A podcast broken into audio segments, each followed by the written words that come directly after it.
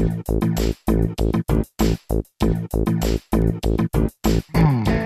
hey, hey, and a warm welcome to Minter Dialogue, episode number 543. My name is Minter Dial, and I'm your host for this podcast. A very proud member of the Evergreen Podcast Network. For more information or to check out other shows on this network, go over and visit evergreenpodcasts.com. So, this week's interview is with Paul Skinner. Paul is an entrepreneur with a marketing flair. He's founder and director of the Agency of the Future. He founded and runs Marketing Kind, and he has also written two books The Collaborative Advantage, and most recently, The Purpose Upgrade. Change your business to save the world, change the world to save your business. Published by Little Brown Book Group. In this conversation with Paul, we dive into what purpose is and means how to approach creating a purpose that drives greater value and growth. The purpose business case. What does it mean to upgrade your purpose? The notion of what constitutes better in making the world a better place. And a whole lot more. You'll find all the show notes on minterdial.com. And if you have a moment, I urge you to go over and drop in a little rating and review. And don't forget to subscribe to catch all the future episodes. Now for the show. Paul Skinner.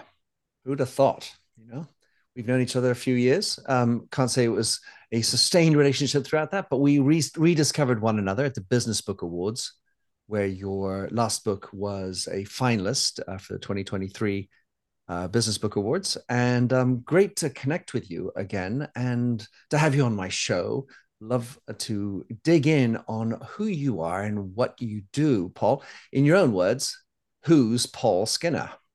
Yeah, and um, and of course, I just wanted to start by saying this is such a special moment for me. You were inadvertently one of the people who modeled for me the possibility that you could conceive of a type of marketing that you could pursue as a, a vocation.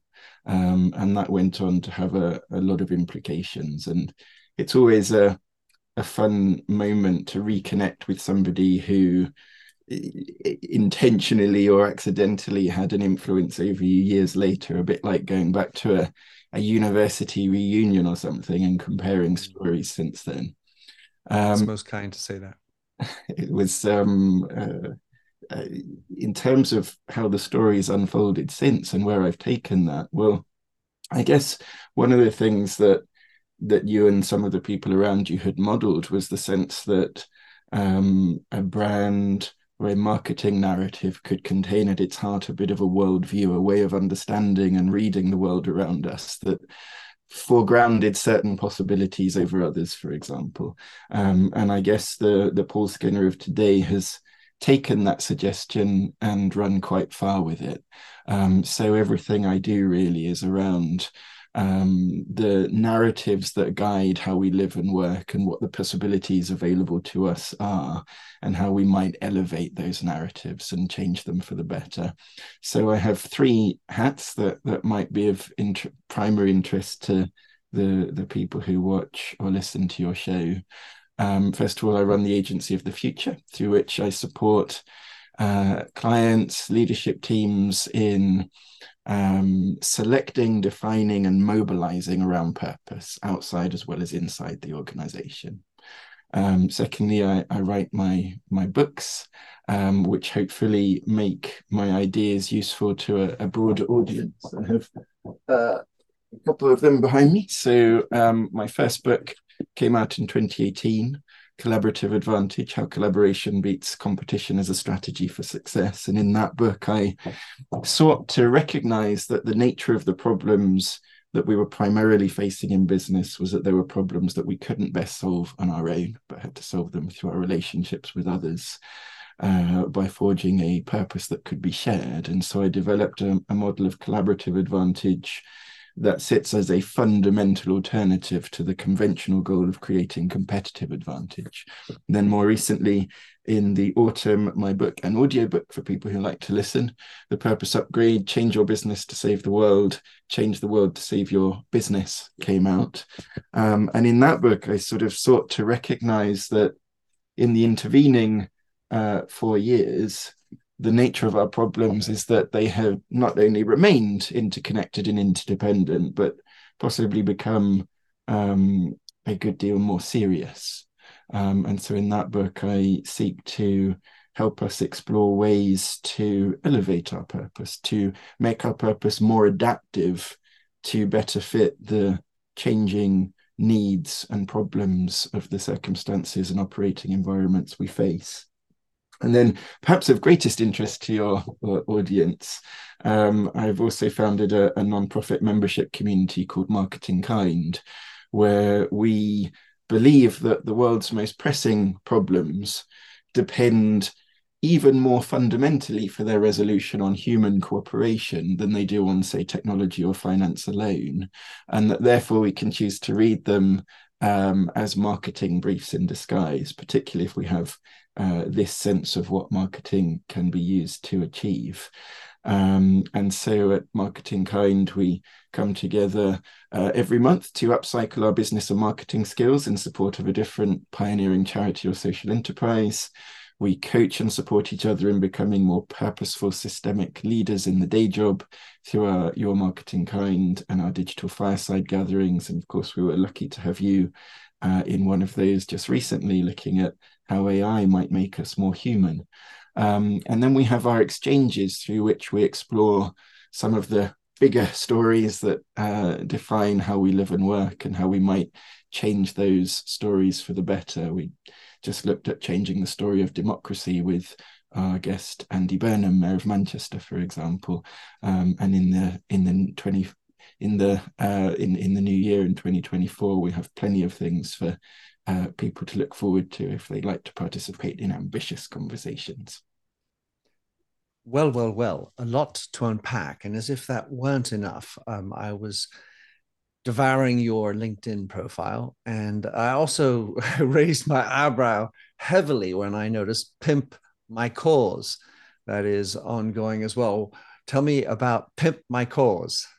Okay, so um, Pimp My Cause is a free matching platform that can enable can enable any marketer to connect with a charity or social enterprise to offer their uh, marketing skills in support of that charity or social enterprise. So um, I created that um, well over a decade ago now, um, and I maintain it through Marketing Kind, but it is a volunteering platform that is available to everyone, not just Marketing Kind members. Um, so it's sort of the online dating of pro bono marketing. Um, and when I launched it, pro bono essentially meant pro bono law. Um, pro bono week in the UK was run entirely by law firms. Um, at the time, it wasn't easy if you were not a lawyer to identify opportunities where you could take the skills that you were developing in a commercial context and apply them um, for profit, you know, so as as a, as an additional activity. Um, and so Pimp My Cause has been running ever since. Um, I think we've seen quite a transformation in the intervening years in that now you know there are so many ways that people can connect with good causes to offer their pro bono support you can i think there's a guardian listing there's linkedin volunteering you know pro bono is widely accepted to be not just for for lawyers um, and you know tapping back into our uh, power of marketing conversation. Um, I remember before launching Pimp My Cause, um, uh, going to an event where that was uh, all around volunteering, where the organization hosting the event with hundreds of participants was saying, well, if you could have support from any department in a business, which department would you choose? And almost everybody chose marketing as the kind of support that they would want. And so the the name Pimp My Cause, of course, goes, you know, in a sense, in the film industry, you've got something called high concept pitching, um, where you compress an idea uh, into a really tiny space uh, when it's something people haven't come across before and often pitched one thing in terms of another. So, speed, for example, was pitched to investors as die hard on a bus. And it just gave them in one and a half seconds a way to think of what it is that was being proposed to them, given that when you're pitching a film, you're, you're literally pitching something that does not exist until the investment comes in. And so, Pimp My Cause was the sort of the Pimp My Ride of charity marketing, which um, gave the causes a sense that they could access a world of marketing that would have usually been well beyond their budgets, uh, particularly given how budgets are skewed in the charity world, so that the vast majority of charities have the, the tiniest uh, levels of funding. Um, and for the marketers, it gave marketers um, in a commercial role. Maybe they were working full time client side on a detergent brand, for example, and that gave them a, a, a, useful but also a bit of a narrow focus on life. And so being able to um, put in some extra time working on human rights, working on international development, working on raising the profile of particular um, uh, illnesses that were not very well known, um, helping protect young people from the influence of uh, gang violence, knives, and so on. Um, all of these opportunities have been very exciting to marketers uh, over the years. Um, and some of the experiences of, of running that platform, of course, led into you know the thinking in my books and the creation of of marketing kind where we take a, a much more systemic approach now that in the you know in that intervening period far more organizations have got to grips with the fact that they need to also contribute something useful through the day job and through the commercial brands, and that our different worlds are just coming so much closer together that the business world needs to learn a lot about social issues from the kinds of organizations our marketers were supporting, um, just as those organizations need to get much better in terms of uh, their innovation, um, redefining how they engage with their stakeholders, and bringing some of the creativity of marketing to bear in improving um, their stakeholder outcomes. Fascinating, really, Paul. It sounds like at some level, Pimp My Cause is about facilitating a side hustle or some kind of greater fulfillment alongside your day job, whereas mm-hmm. marketing kind is making the side hustle the the main hustle and and allowing for a uh, a kinder or more um, fulfilling job uh, on the job yeah, I think that's a good way of putting it. Yeah, so um, let's just uh, talk a little bit more uh, when, when, about you. When you say on your LinkedIn profile, I work on changing the stories we live and work uh, for the better, work by for the better. Mm. Um, I one of the things I've I've often liked to look into is what does better mean? Let's say if I start with, you know, let's do a better marketing campaign. Well, typically that's about higher conversion rates and um, make the world better. Well, that inevitably has a personal or a subjective skew because mm. how how are we to know what is better? And and I feel like in today's world, maybe part of what you were talking about when you said that there have been so many changes in the way businesses have to operate how do we qualify better today? Yeah, and and of course, um, there isn't a single perfect answer to that question. I mean, you can't you can't science can't tell us if there is a meaning of life at the same time, as humans, we can't help but live lives of meaning because it's meaning that we use to map the world around us and to plan our journeys to better. So, you know, maybe maybe I'll start if it's not too philosophical with an evolutionary perspective. Um, so, our our brains first evolved, it turns out, to enable movement with intentionality. Um, now, other species also evolve brains. Um, and we can't necessarily move better than all other species. I mean, the swift, for example, can fly for several months uninterrupted by eating insects on the wing, by bathing in the rain, um, and by sleeping without landing. Um, so we can't necessarily out navigate or outmaneuver other species. But as humans, um, you know, if if if you want to move with intentionality, you need to know where you are, where you've been, where you could get to. And as humans, our, our human cognition enables us to conceptualize that as our past, our present, and our future uh, in quite flexible ways. Um, if you work for the Office for National Statistics, for example, then even the past can turn out to be a surprisingly unpredictable place. Um, and then our human language enables us to narrate those concepts as the beginnings, middles, and ends of our stories. And almost anything we ever say is going to have one of those components to it, you know, the past, the present, or the future. Um, and so uh, we can't help but live lives of meaning. And it's that meaning that enables us not just to to pursue more ambitious literal pathways, but to navigate more ambitious sort of journeys through life than any other species, and is ultimately why, as humans, unlike other species, we haven't just evolved, as magnificent as that is, um, but have also been able to develop from from generation to generation in ways that have so spectacularly accelerated over approximately the last three human uh, lifespans. Um, and of course, I think as your question implies, any story has a shadow. Uh, every human story will reveal itself to be imperfect. You know, when grown-ups tell stories to children, they often end them happily ever after. Um, I haven't come across one of those stories yet in in real life, um, but the stories that children often tell adults often end with the line, "And I woke up and it was all just a dream." Um, now, I'm not saying that every all our stories are just dreams, but um, most of our stories end up having a shadow side, which means that we can't be too fixed and rigid in our pursuit of purpose, but need to be able to adapt it um, as we go.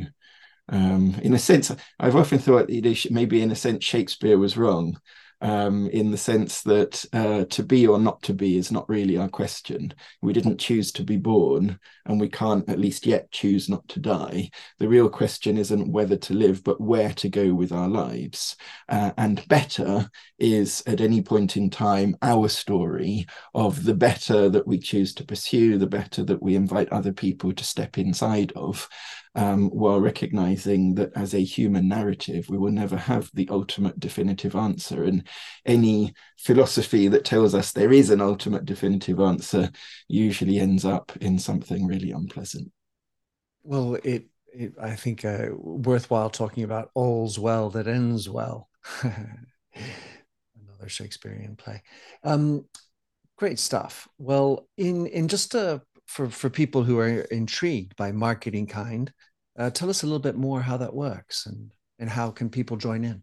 Yeah, so it's a, a membership community. Um, people can find out about membership and access a complimentary first month of membership if they would like to at marketingkind.org. Um, if people would like to sign up their whole team, then corporate memberships are also available.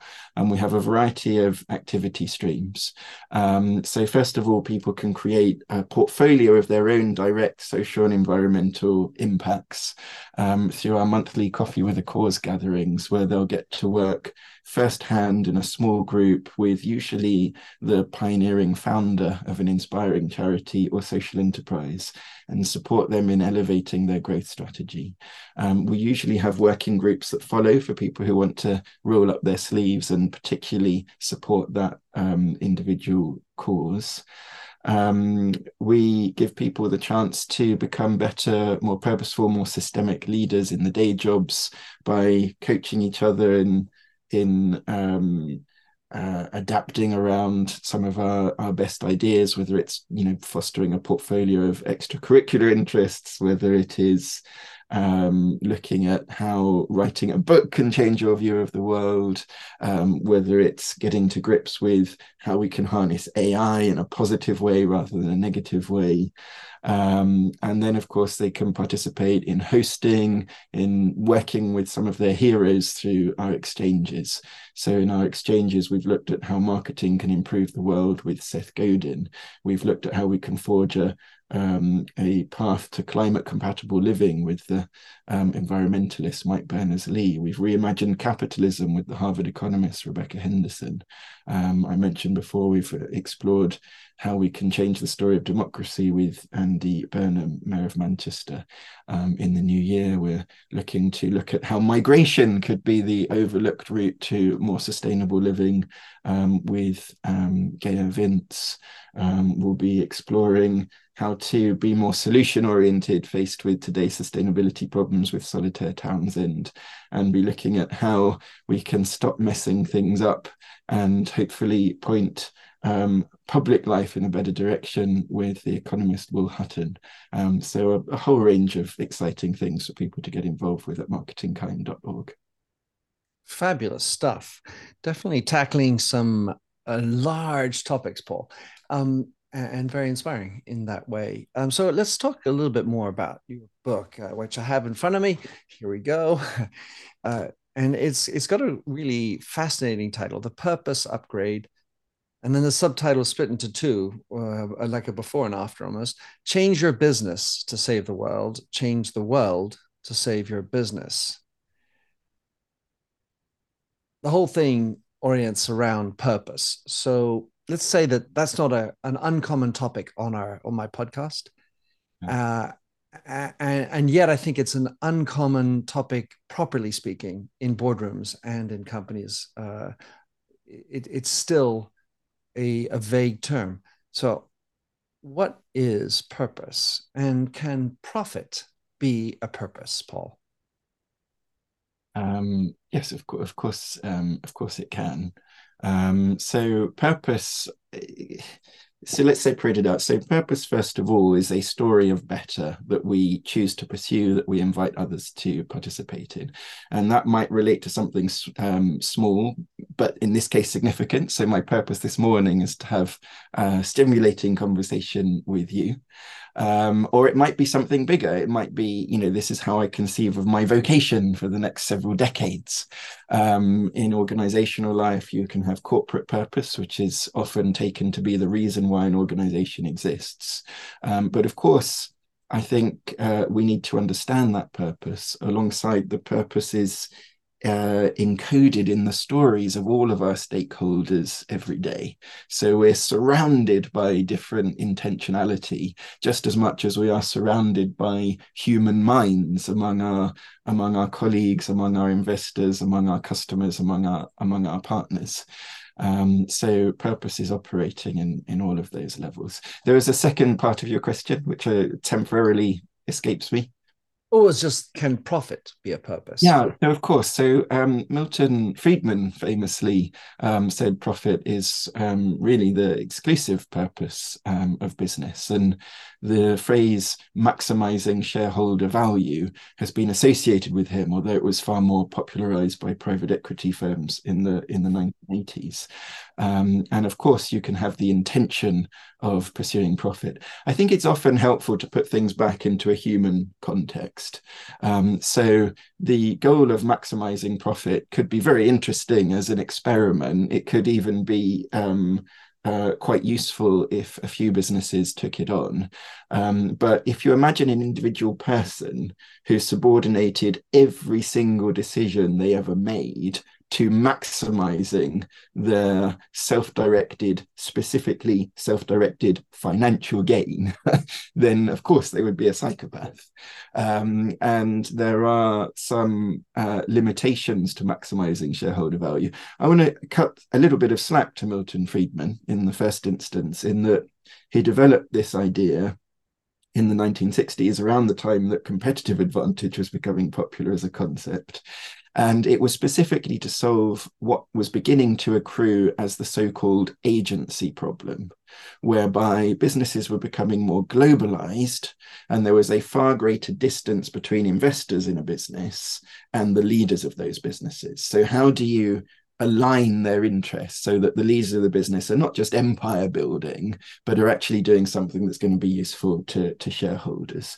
And so I think Friedman's um, views, his doctrine, um, was smart, it was simple, it was clear, and it was responding to a problem uh, of his times.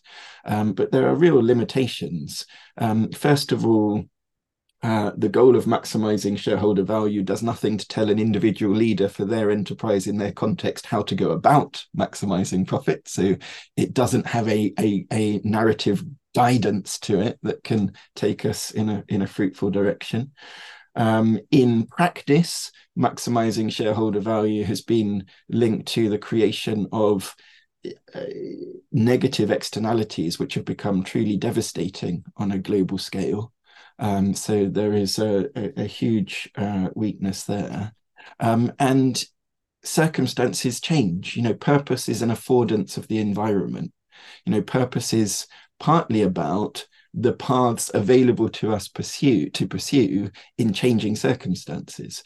And so i think we need to think far more adaptively about purpose far more dynamically about purpose. And in my book i develop uh, an understanding of purpose as our most adaptive capacity as humans uh, therefore harnessable as our most renewable resource for enterprise and that specifically in relation to your first question, because there isn't a happily ever after story, um, you know, we can only apprehend the world on a probabilistic basis, and yet our decisions are frequently binary.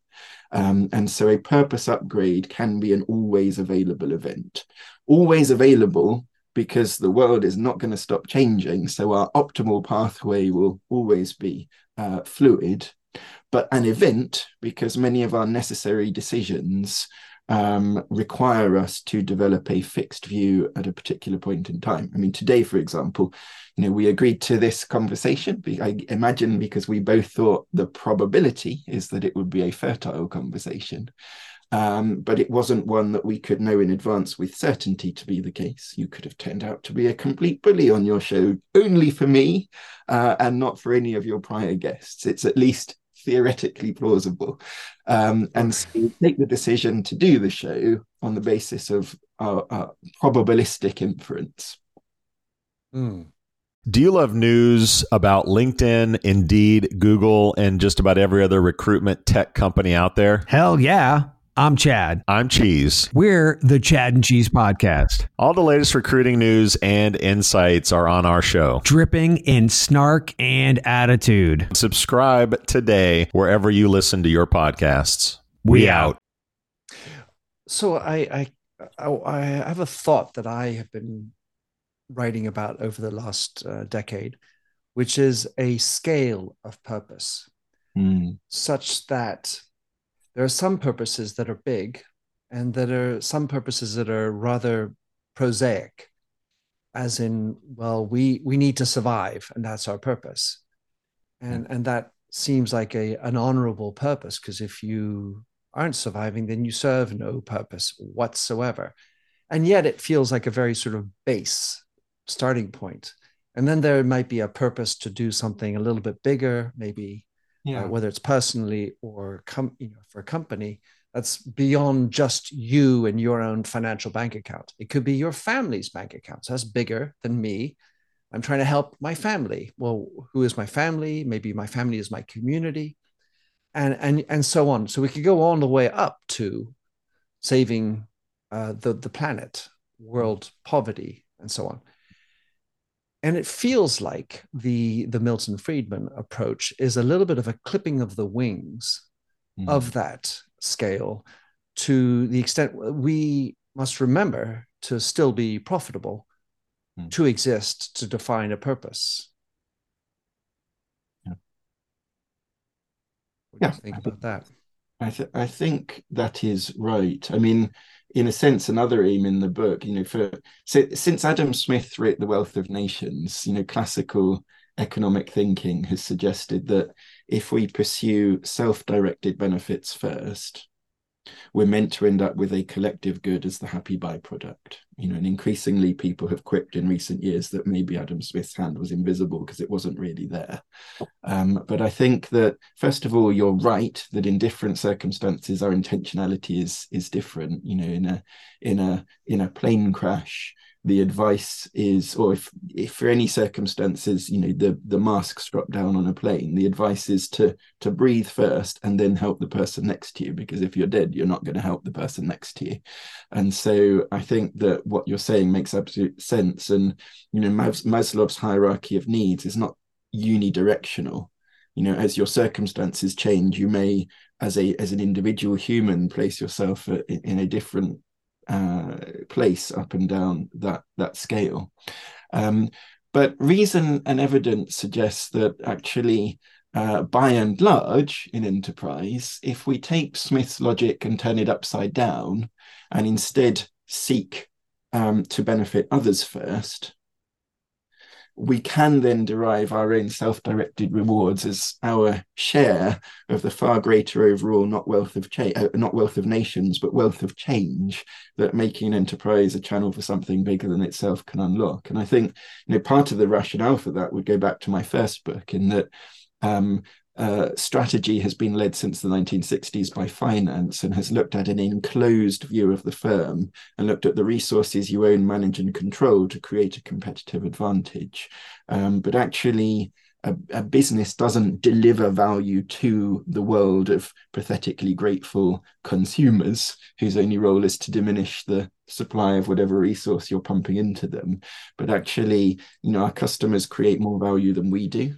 And if we're having the conversation in Starbucks, the economist might say it was the barista, the franchisee, the landlord, or the brand creating most value. But I'd say it's the customers because the draw for me would be the conversation with you, and the warm brown liquid that goes with it would be pretty ancillary.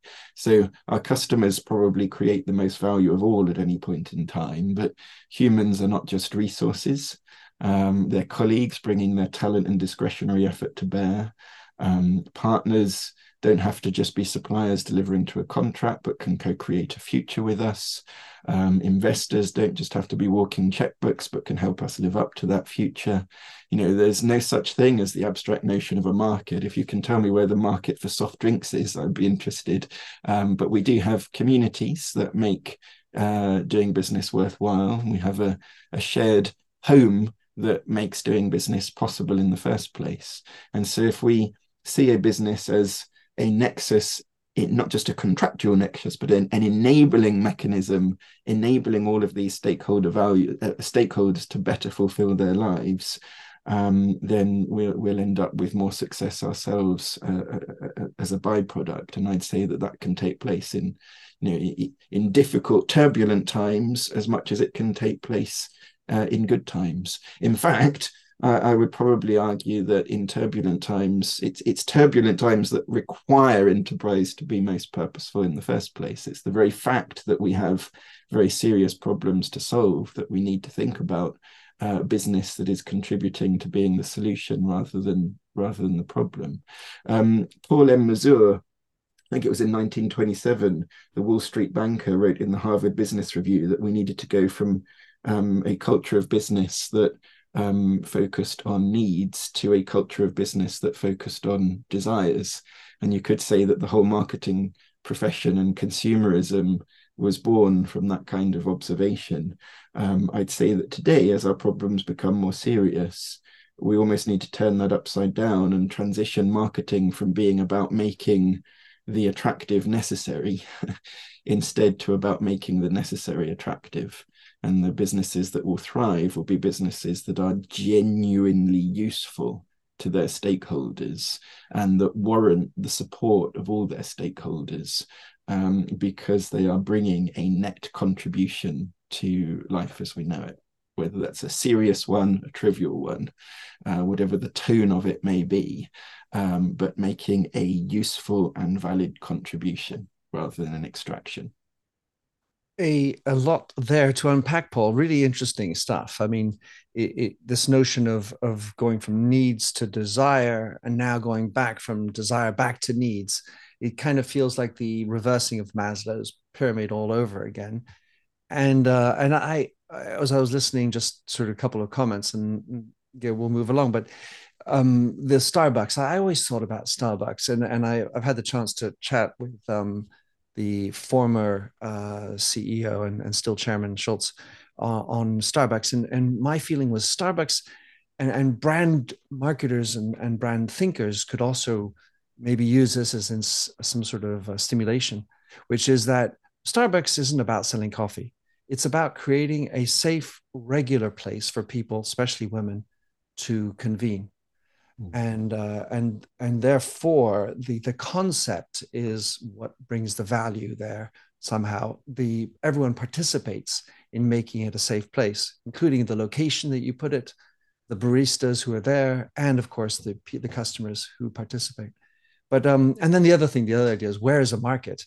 Uh, there's no locus uh, for the market, and and I was thinking in in soft drinks. Well, I think it's in the bubble, um, but then that's that's just for humor's sake. I want to go back to this idea of malleable Oh, go ahead. Just pick up on the bubble if you mean it in a literal sense, um, because um, I often, in uh, when I was talking about my first book, use the example of of Coke. In that, um, when you take a bottle of Coke um, and you carbonate it, um, you don't change the flavor. Uh, you don't make it easier to digest, and you certainly don't make it more nutritious. But what you do is you make it considerably more obvious when you go to the fridge, come back to your desk, and you open it and you get the sound. And suddenly, everyone all around you who was completely fine and working happily until that moment is suddenly thinking, oh, yeah, I could really fancy a Coke. Um, and so, it just an example of how um, a customer can actually be a far greater influence in terms of product adoption on the people around them just through their modeled behavior and making that more tangible and visible. Um, so I think you're right. And and on Starbucks, of course, that's a, a legendary uh, strategy. Um, and I think you know one of the questions is, do they go far enough? So in China at the moment, you know, Starbucks, you know, there is quite competition with other premium coffees, often that are sold. Not in, not to say rip-offs. yeah, which are often sold not with that environment. And I just wonder if Starbucks could go even further in terms of having more in-store activities for people to participate in, a greater uh, level of engagement with their communities, but certainly that recognition that what is happening is you're not just pouring something into someone, you're creating an environment where they can do the valuable thing. Because the reason their friend is there is because they are there, not because their cappuccino is fractionally better than the one across the street. Or frappuccinoli better.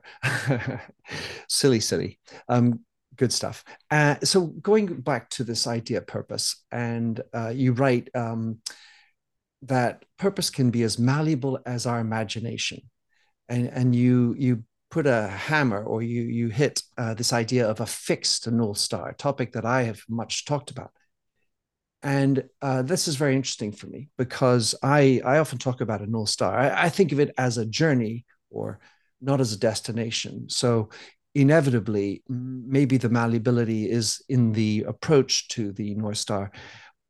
But I wanted to ask you about this idea of the malleability of purpose, because I think of, for example, values, uh, which underpin your purpose, and uh, ethics, mm. uh, which uh, should also be about your how you do your purpose mm. in terms of establishing good and bad values can they change and and and how how do you warrant a change of purpose if uh, it's been your sort of guiding principle for a certain amount of time as you were talking about like with starbucks yeah um, so so i guess there's two questions there in terms of can you change things like values i mean you bring to mind a, a, a line by the comedian groucho marx those are my principles and if you don't like them I have others. Um, and I think we have a natural sense of if values change too quickly, then what's going on there. But I would say that you know every aspect of an enterprise is susceptible to upgrade. I mean we've seen in patagonia upgrade its ownership in terms of making it owned by a fund for nature. Um, a startup might upgrade its ownership by giving a stake to somebody who is very highly trusted and highly regarded in that industry. Um, and in terms of values and principles, um, to say that they're locked in stone, I would say would be the antithesis of a growth mindset. I mean, I have no doubt that the values you have today, Minter, have evolved since when I, I briefly uh, got to cross your path in in my L'Oreal days. Um, I'm sure they're different to when you were at school, and I am fairly sure that you're not finished yet, and that when you look back on your life as a whole and maybe write your own biography, um, you have um, a biographer's touch already of course, um, then um, you may well have further elevated your your values. And I think of a value as what do you choose over something else? You know, if a value doesn't mean that you value this thing more than you value that thing, um, then it's not really a, a value. Um, and so um, I, I, think that all of these things are susceptible to improvement. And then you've said, how can you kind of justify it? And I think it's the nature of our changing circumstances. Um, so if we take the notion of innovation, for example, you could say, if you're good at making suitcases, make the best one you can. If you're making the best one you can, why would you ever change it? And of course, Coca-Cola for a long time, you know, had this sort of internal mantra that new product development is for the lazy marketer. You know, a talented marketer can can keep going with what you've got. Um, and the reason, of course, we learned to innovate was not because it's easy, not because we always get it right, and not because we always want to, um, but because an environment of change made it necessary to get better at incremental than disruptive innovation. Um, we learned to transform our organizations with the arrival of the internet and digital communications technology and reimagine how we operate as an organization. Um, and in the book, I argue that we may now be entering a new era in the evolution of enterprise adaptation, in that we need to adapt not just at the level of innovation and transformation, but that we are entering a macro environment with so many exogenous variables that is so interconnected in its opportunities and interdependent in its risks that we need to get much better not just at innovating and transforming but at fundamentally repurposing our enterprises and simply repurposing individual activity streams within our enterprises to better meet the changing priorities and intentions of, of, of our stakeholders on a more frequent basis than, than, than, and a more profound basis than we might have done previously. So, great. I um, I was wondering, you know, when you look at the the state of of businesses, you're proposing this idea of a purpose upgrade. Mm and yet there aren't so many examples of companies who truly are succeeding with great purpose. It feels for me as i read your book that there are more examples of negative cases or purpose downgrades if you will put in another term. And and it brings up this idea of how does one argue for a, a having a, a bigger better purpose? In a business case how, how do you convince some a private equity owner or some financier shareholder or or some generally just hard-headed business to business guy who's here just to make a living uh, get my widgets uh, through the door so that my store continues to succeed mm.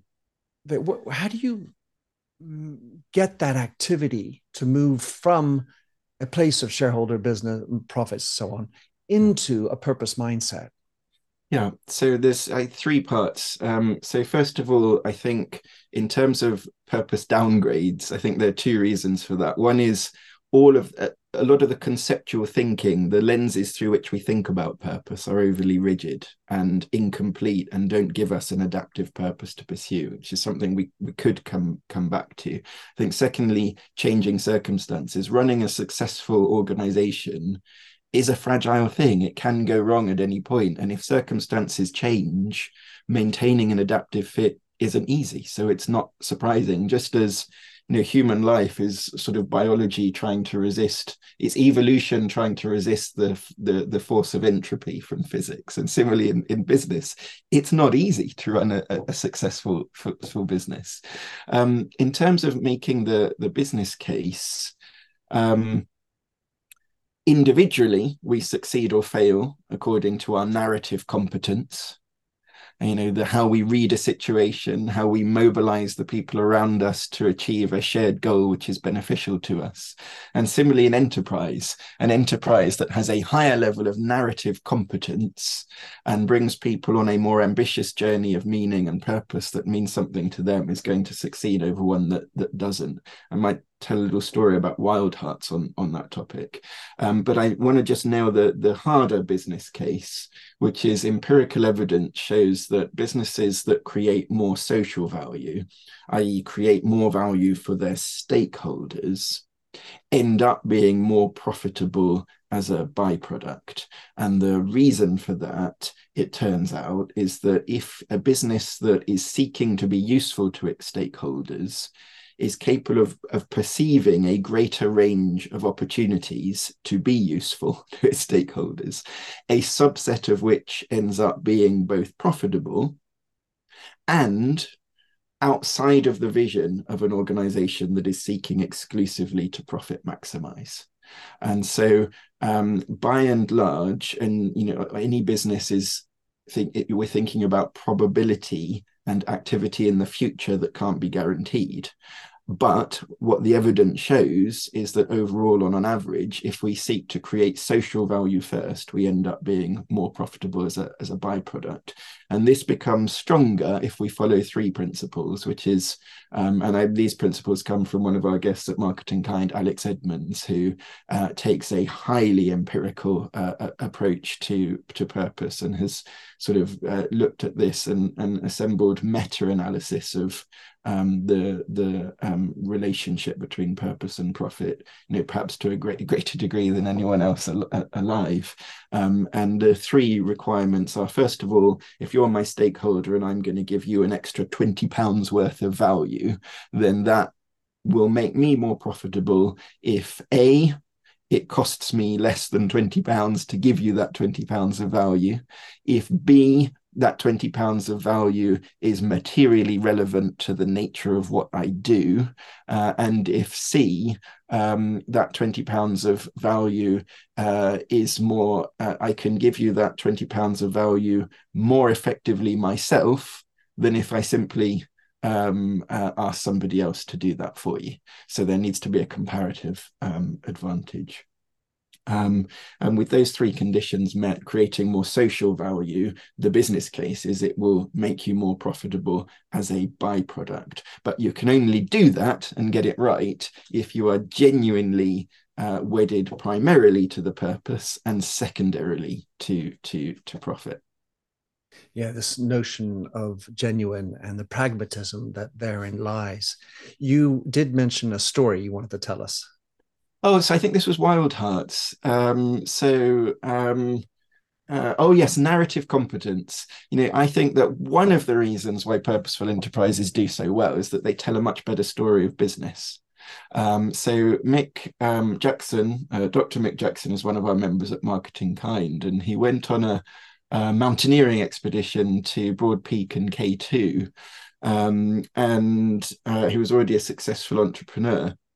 Now, on that expedition, um, a young French boy was tragically found dead in the tent ahead of their expedition.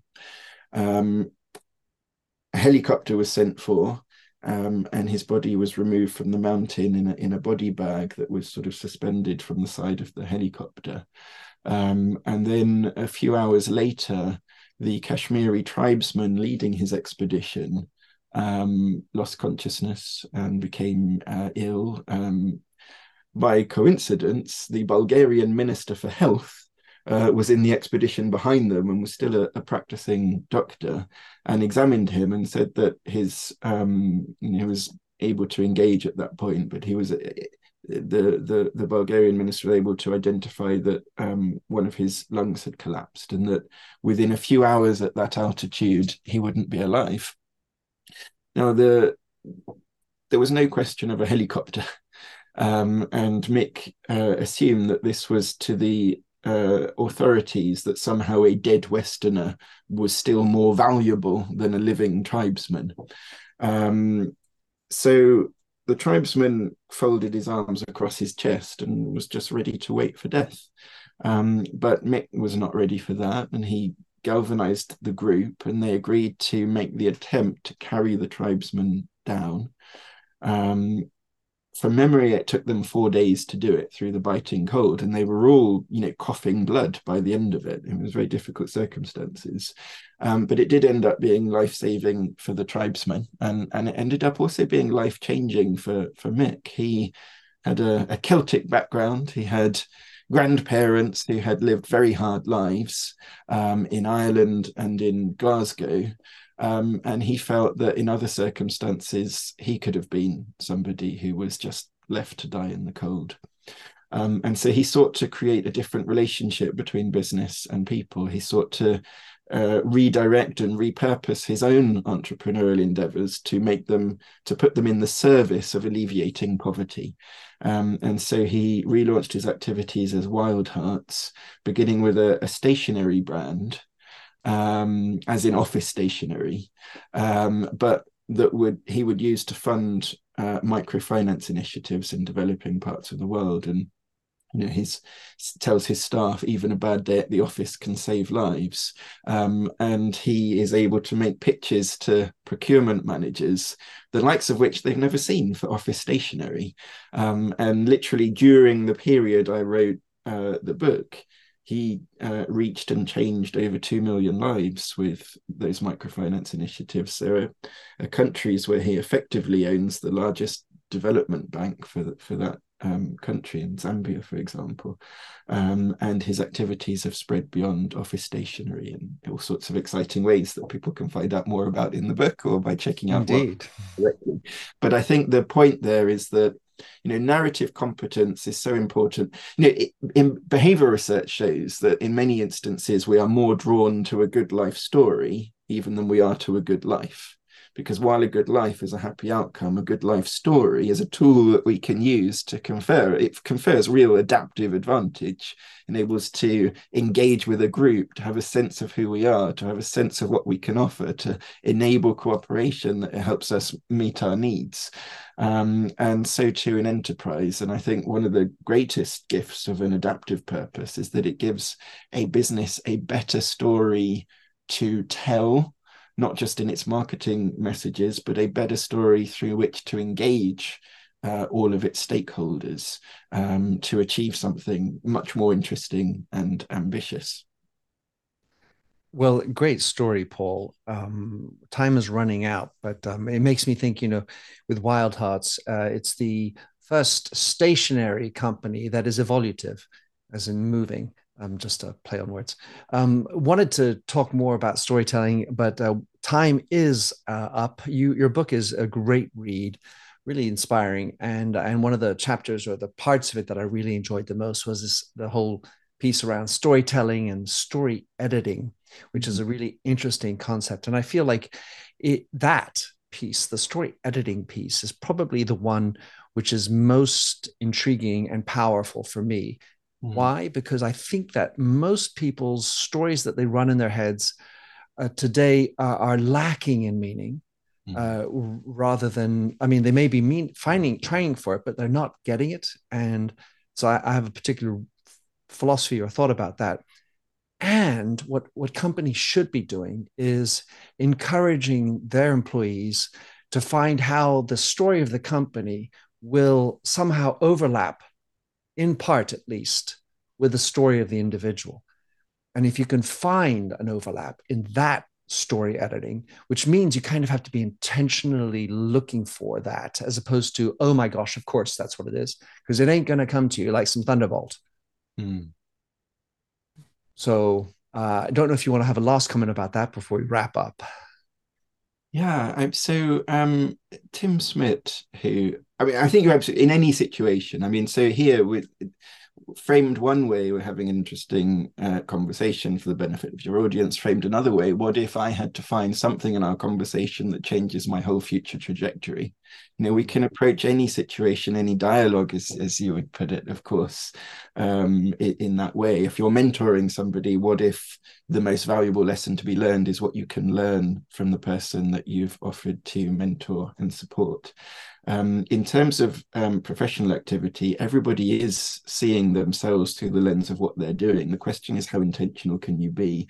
And so, my my closing thought, I'm going to take the idea from Tim Smit, who is one of the endorsers of, of the book, and I, I wrote a little about the Eden Project in the book. Um, and Tim says that he has told me that he doesn't necessarily believe in the stereotypical marketing message that reduces everything to three words that you consistently repeat infin- ad infinitum, um, but actually has a different take on storytelling. That if you can um, get enough people to believe in something and see themselves as part of that thing and how to make it reality, then you make it possible. Um, he describes that as the Tinkerbell effect. You know, if you can get enough people to believe in it in enough ways, it becomes true. Um, and he, of course, credits the fact that he was able to take a disused quarry in Cornwall and somehow present this as the world's greatest uh, tourist destination in waiting. Um, but he uh, credits the Tinkerbell effect with the fact that he has been able to do that. And Eden Project has now brought well over 2.2 billion pounds worth of tourism to, to Cornwall, and they're replicating it all around the world in really exciting ways. So um, stories that there is that notion that we're in a VUCA environment, volatile, uncertain, complex, and ambiguous, but that implies that there is something there to be understood. And what we always have to remember is that the narratives through which we understand things are themselves an intrinsic part of the picture. So reality today is there to be negotiated. And if we want to live in a better world, and whatever that means specifically for us and the people around us, we negotiate that through in the broadest sense the the stories that we share with the people around us and how we can reframe them to get better outcomes.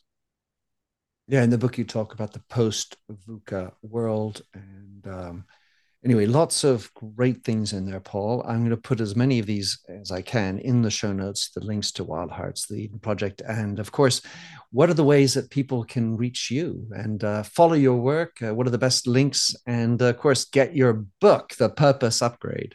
Yeah, so um, you can get um, there's still interest in the first one, collaborative advantage. You could get both of those Waterstones, Amazon, most good booksellers, and probably most not very good booksellers. If you like audiobooks, uh, you can also find me on Audible with the purpose of narrated by you. Narrated by me. Yeah, they asked me to take that on, and I enjoyed the process and learned a lot from the process actually. Um, uh, people can find Marketing Kind at marketingkind.org and access a complimentary month of membership. Um, our next uh, gathering is looking at using humor to create intentional change. Uh, and people can find that, or if they're not in time, they can find a recording of that with Tom Fishburne. And there's some very exciting things coming up for next year. People can find my advisory work um, at www.theaof.com,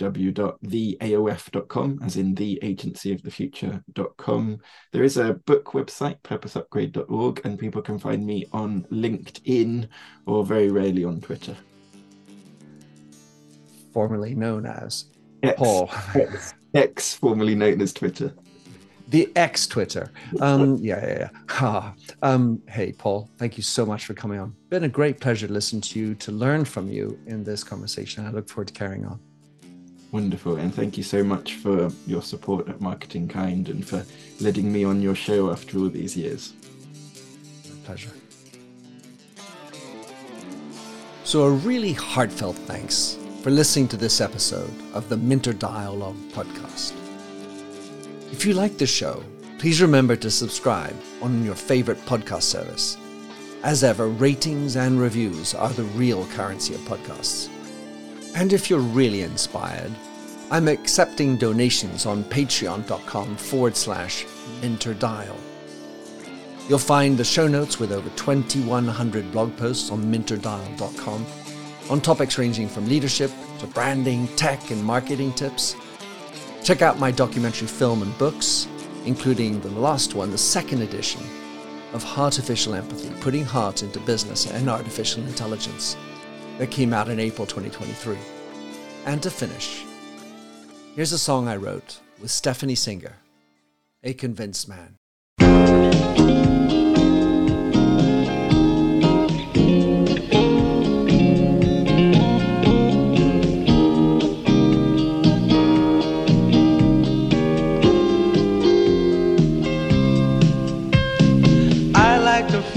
A stranger tucked around me, precipitating the danger to feel free. Trust is the reason, still I won't tell the lie. I sit here passively, hope for your respect, anticipating the thrill of your intellect. Maybe I tell myself there's no use in me lying.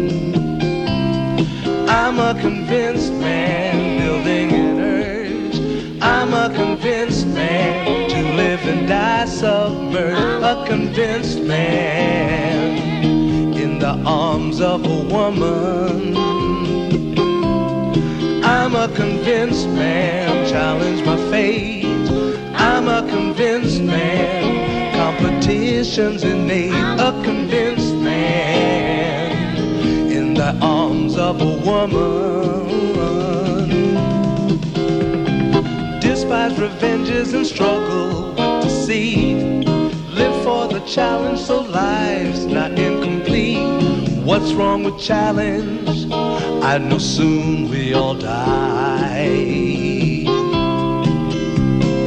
I like the feel of a stranger tucked around me, precipitating the danger to feel free. Trust in my reason and let me show you why. I'm a convinced man practicing my lines. I'm a convinced man here in these confines. A convinced man in the arms of a woman. I'm a convinced man, admit to the test. I'm a convinced man. I'm ready for an arrest. I'm a convinced man in the arms of a woman.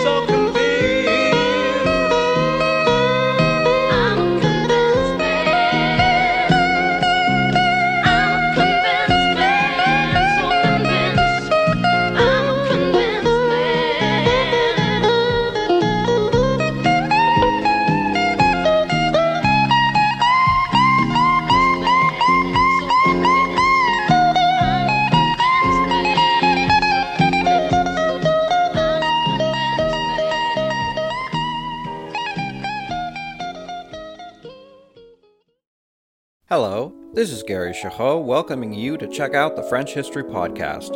Our main show covers the history of France from the first humans until present. If you liked Mike Duncan's The History of Rome and wanted a similar program covering the land of beauty, culture, and love, we are exactly that. We also host world renowned scholars who have delivered guest episodes on their specialties, including 18th century pirates, revolutionary booksellers in 20th century Paris, the special friendship between the Marquis de Lafayette and Thomas Jefferson, and numerous others. Learn what you love and listen to the French History Podcast today.